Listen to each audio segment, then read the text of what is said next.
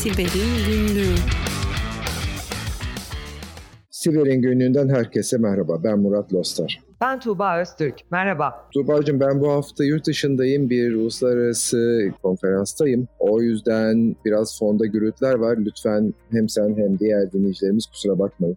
Hemen bugünkü habere geçiyorum. Dört tane haberimiz var her hafta olduğu gibi. Simcacker'dan bahsediyor olacağız. Tutuklanan Türk çocuk hackerlardan bahsediyor olacağız. Kanada'da e, güvenlikle ilgili istihbarat krizinden bahsediyor olacağız ve İngiltere'deki yüz tanıma ile ilgili biraz diğer konulardan ve Türkiye-İngiltere kültür farklılıklarından bahsediyor olacağız. İzin verirsen Tuğba'cığım ben bu hafta başlayayım. Şu Simjacker konusunu bir hem kısaca bir anlatayım hem de sonra yorumlayayım. Nedir diye bilmeyenlere belki duymamış olanlar olabilir dinleyicilerimiz arasında. E, Simjacker yeni bir mobil saldırı yöntemi. Ama biz neye alışkınız? E, mobilde ya mobilde çalışan bir uygulamaya yönelik saldırılar olur ya dönüp mobil telefonun işletim sistemine iOS ya da Android'e yönelik saldırılar olur. Simjacker'ın özelliği ise ilk üç harfinden de tahmin edilebileceği gibi sim karta yönelik bir saldırı. Sim kart deyip geçmemek gerekiyor. Aslında sim kartlarda birer küçük bilgisayar. Onun da içinde CPU var, onun da içinde uygulamalar var. Hatta telefon markasından bağımsız kullandığımız operatöre göre işte Turkcell, Vodafone ya da Türk Telekom bazı işlemler yapabiliyoruz ve onlar telefonları değiştirsek bile onlar çalışabiliyor. E, genellikle de ekranları böyle siyah böyle bizim alışık olduğumuz akıllı telefona benzemeyen yapılardaki görüntülerdir bunlar Tuğba. İşte saldırganın bir tanesi özel hazırlanmış bir SMS mesajı kullanarak telefonu, kullandığımız telefonun markasından, modelinden bağımsız telefonu bypasslayıp arkasından da e, sim kartı bir takım komutlar göndermeyi başarıyor. E, bu komutlara baktığımız zaman da 3 tane konu öne çıkıyor. Bunlardan bir tanesi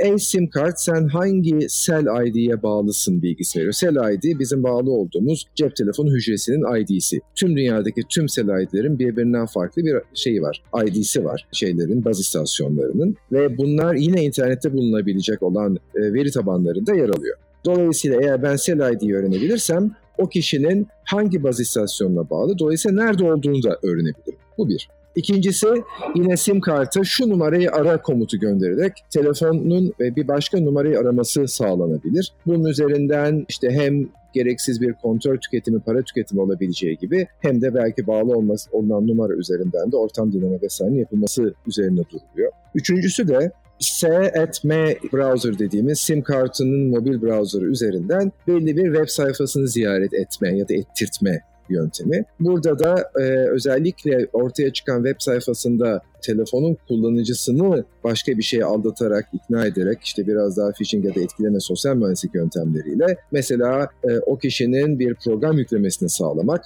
E, bunun üzerinden de e, telefonun daha e, diğer unsurlarına, diğer bölgelerine girmek gibi şeyler söz konusu olabilir. Çok kolay bir saldırı yöntemi değil, herkesin yapabileceği bir saldırı yöntemi değil. Oldukça ilginç bir bakış açısı, bu ilginç bir doğrulama, proof of concept. Bugünkü ilk haberde buydu. Yorumun var mı Tuba? Evet Murat sürekli olarak e, teknolojinin ve güvenlik açıklıklarının insanların suikasta uğraması, şantaja uğraması gibi konularla gündeme geldiğini ve karşımıza çıktığını görüyoruz. Burada da coğrafi konum bilgisi ve ortam dinlemesi yapılabilecek olması çok kritik. Buna muhtemelen e, şu anda operatörler bir geliştirme yapmaya başlamışlardır diye umut ediyorum. Kesinlikle, kesinlikle.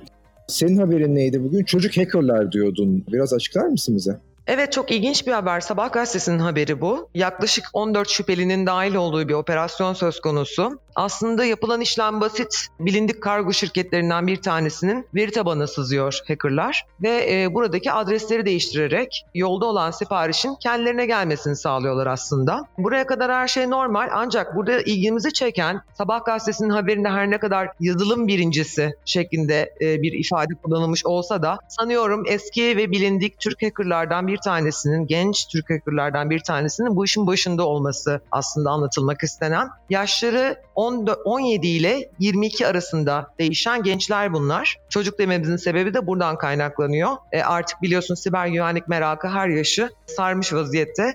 Burada 14 tane şüpheliden bahsetmiştik. Bunların evlerine yapılan baskınlar neticesinde çok sayıda sahte kimlik yapımında kullanılabilecek e, emtialar ele geçirilmiş vaziyette. Sahte kimlikler de var, soğuk mühür var, PVC kaplama cihazları vesaire var. Bir 30 kadar sim kart var. Dolayısıyla bu saldırganlar değiştirdikleri kargo bilgilerinin üzerinden e, sahte ya da işte başkasının adına çıkarılmış olan sim kartlarla gelen aramaları kabul edip kargonun kurye şirketlerinin çalışanlarıyla buluşup bu kargoları teslim alıyorlar ve daha sonra internette bunları satışa sunuyorlar. Yaklaşık 2 milyon liralık bir çıkar elde ettikleri düşünülüyor.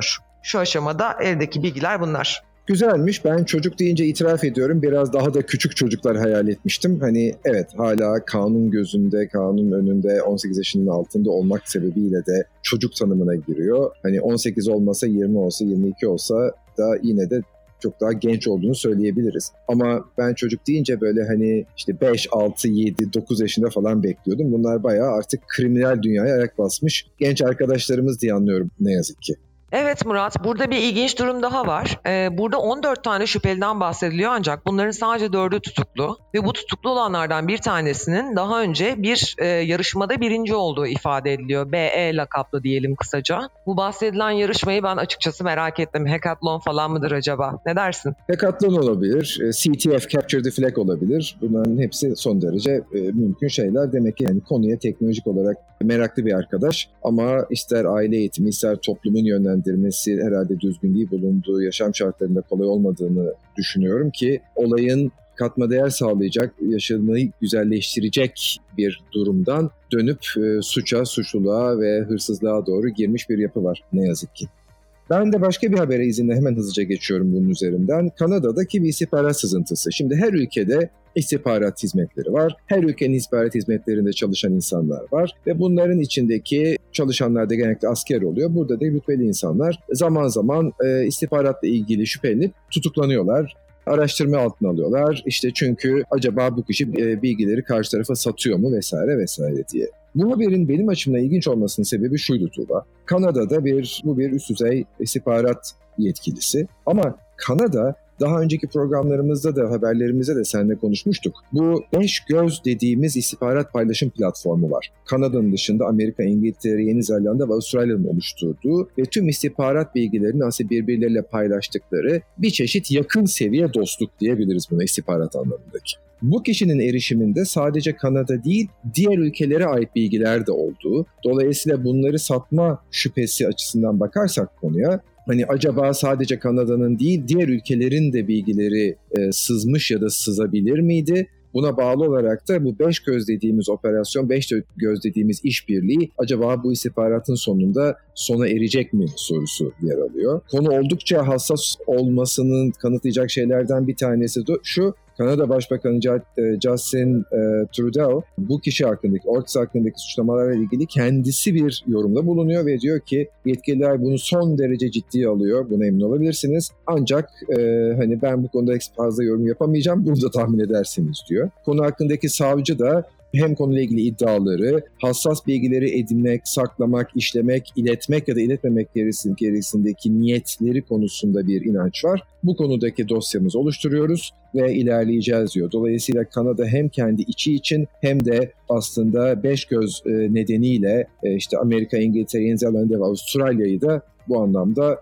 biraz daha ikna etmeye çalışan bir yapı içinde görünüyor. Bir ön haber olarak bunu paylaşmak istedim. Önümüzdeki haftalarda eminim gelişmeler olacaktır. Araya sokup hızlı hızlı konuşuyor oluruz. Evet Murat yine bir Big Brother Watching Us ya da bir e, Wikileaks e, hadisesi yaşanacak gibi görünüyor sanki. Sen ne dersin? E, mümkün Wikileaks'teki de bir farklılık şuydu. Wikileaks'te Edward Snowden bu bir pardon e, NSA daha doğrusu dediğimiz konu aslında şuydu. E, Edward Snowden bu bilgileri almış ve Wikileaks aracılığıyla herkese açıklamıştı. E, buradaki durumda ise anladığım kadarıyla halka açıklamaktan çok yani bir whistleblower dediğimiz ıslık çalıcılıktan çok tam bir Türkçe'ye çevirelim. E, aslında şey var biraz daha acaba başka ülkelere, Çin'e, Rusya'ya, Şangay Beşlisi'ne satar, satılır mı korkusu var benim satır aralarında gördüğüm ama oldukça ilginç, önemli bir konu. E, ama şunu da unutmayalım. Edward Snowden'dan hemen sonra Amerika'daydım. Hatta orada bir etkinlikte NSA'in bile standı vardı. Orada NSA'cilerle ve başka yani diğer düz Amerikan vatandaşlarıyla konuştuğumda genel algı şu yönünde elbette istihbarat servisleri olacak. Elbette istihbarat servisleri yabancı ülkeleri, yabancı ülke vatandaşlarını kendi ülkemizi korumak için e, gözleyecek, değerlendirecek, izleyecek. Ama bir istihbarat servisinin kendi ülkemizi izlemiyor olması lazım bakış açısı vardı. Zaten işte bu FBI-CIA tartışması da biraz buradan çıkıyordu. Senin bugünkü son haberin nedir? Evet Murat hazır Big Brother Watching Us demişken e, Big Brother'dan devam edeyim ben de. İngiltere'den son haberimiz. Big Brother Watch isimli bir inisiyatif var orada. E, ve bunlar da işte bizim kişisel bilgilerimizi ya da yüz tanıma sistemleri, CCTV sistemleri, Türkiye'deki adıyla MOBESE sistemleri gibi sistemler kullanılarak insanların aslında loglanması, bir nevi fişlenmesiyle alakalı bir bildirgeye imza attılar. Big Brother Watch tarafından kaleme alınan bu bildirgeyi daha sonra 18 tane politikacı ve e, bazı akademisyenler, sivil toplum gönüllüleri de imzaladı ve konu yayıldı. Konu şu, bir zafiyet bulunuyor aslında kadınlar ve siyahilerin yüzünü pek tanıyamayan ama bunun dışındaki bireysellerin yüzünü otomatik olarak tanıyabilen ve işte bunları kaydeden e, ve daha sonra herhangi bir şüpheli durum vuku bulduğunda oradaki şüpheliyle otomatik olarak eşleştiren bir sistem var. Bu sistem e, şu anda Londra'da yaygın şekilde pek çok polis istasyonu, e, emniyet güçleri vesaire tarafından da kullanılıyor. Fakat bu kullanıma derhal son verilmesi gerektiği, işte halkın bu konuda bilinçli ve bilgili olmadığına ilişkin bir bildirge de var ortada. Şu anda bu işin etik olup olmadığını bir nevi azınlık raporu filmini izleyenler hatırlayacaktır. Aslında bir suç işlenmeden önce kişinin kişilik haklarına da saygı gösterilmeden kişisel verilerinin, biyometrik verilerinin işlendiği yönünde bir kanı oluşmuş durumda. Biz tabii ki e, Londra'daki haberleri izledik, takip ediyoruz sürekli biliyorsun zamanında orada da bir takım terörist eylemler e, gerçekleşmişti. Bu gibi durumlarda aslında şüpheli teşhisinde kullanılmak üzere geliştirilmiş sistemler bunlar. Ancak ne var ki sokaktan geçen herkesin yüzünü otomatik olarak tarayıp veri tabanına kaydettiği için buralarda kişinin rızası ve izni ve bilgisi olmadan bir takım bilgilerin otomatik olarak arşivlenme durumu söz konusu. Ne diyeceksin Murat bu konuda?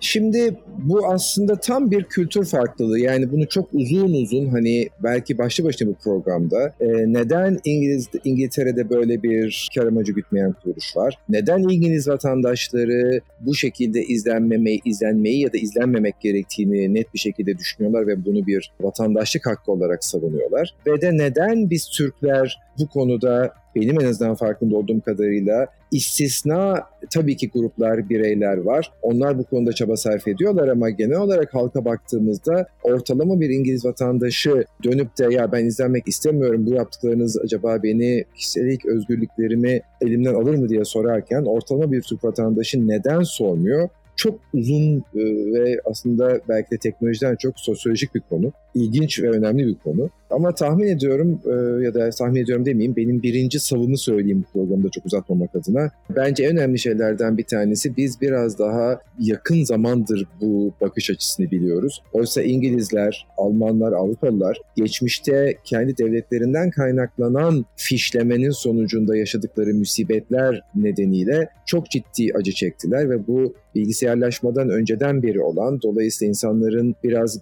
genine, biraz kültürüne işlemiş bir şey haline geldi. Dolayısıyla da bu son derece önemli. Diyeyim burada durayım mesela. Peki Murat bu haftalık bu kadar diyelim mi o halde? Diyelim herkese e, keyifli ve güvenli haftalar diliyoruz. Hoşçakalın. Hoşçakalın.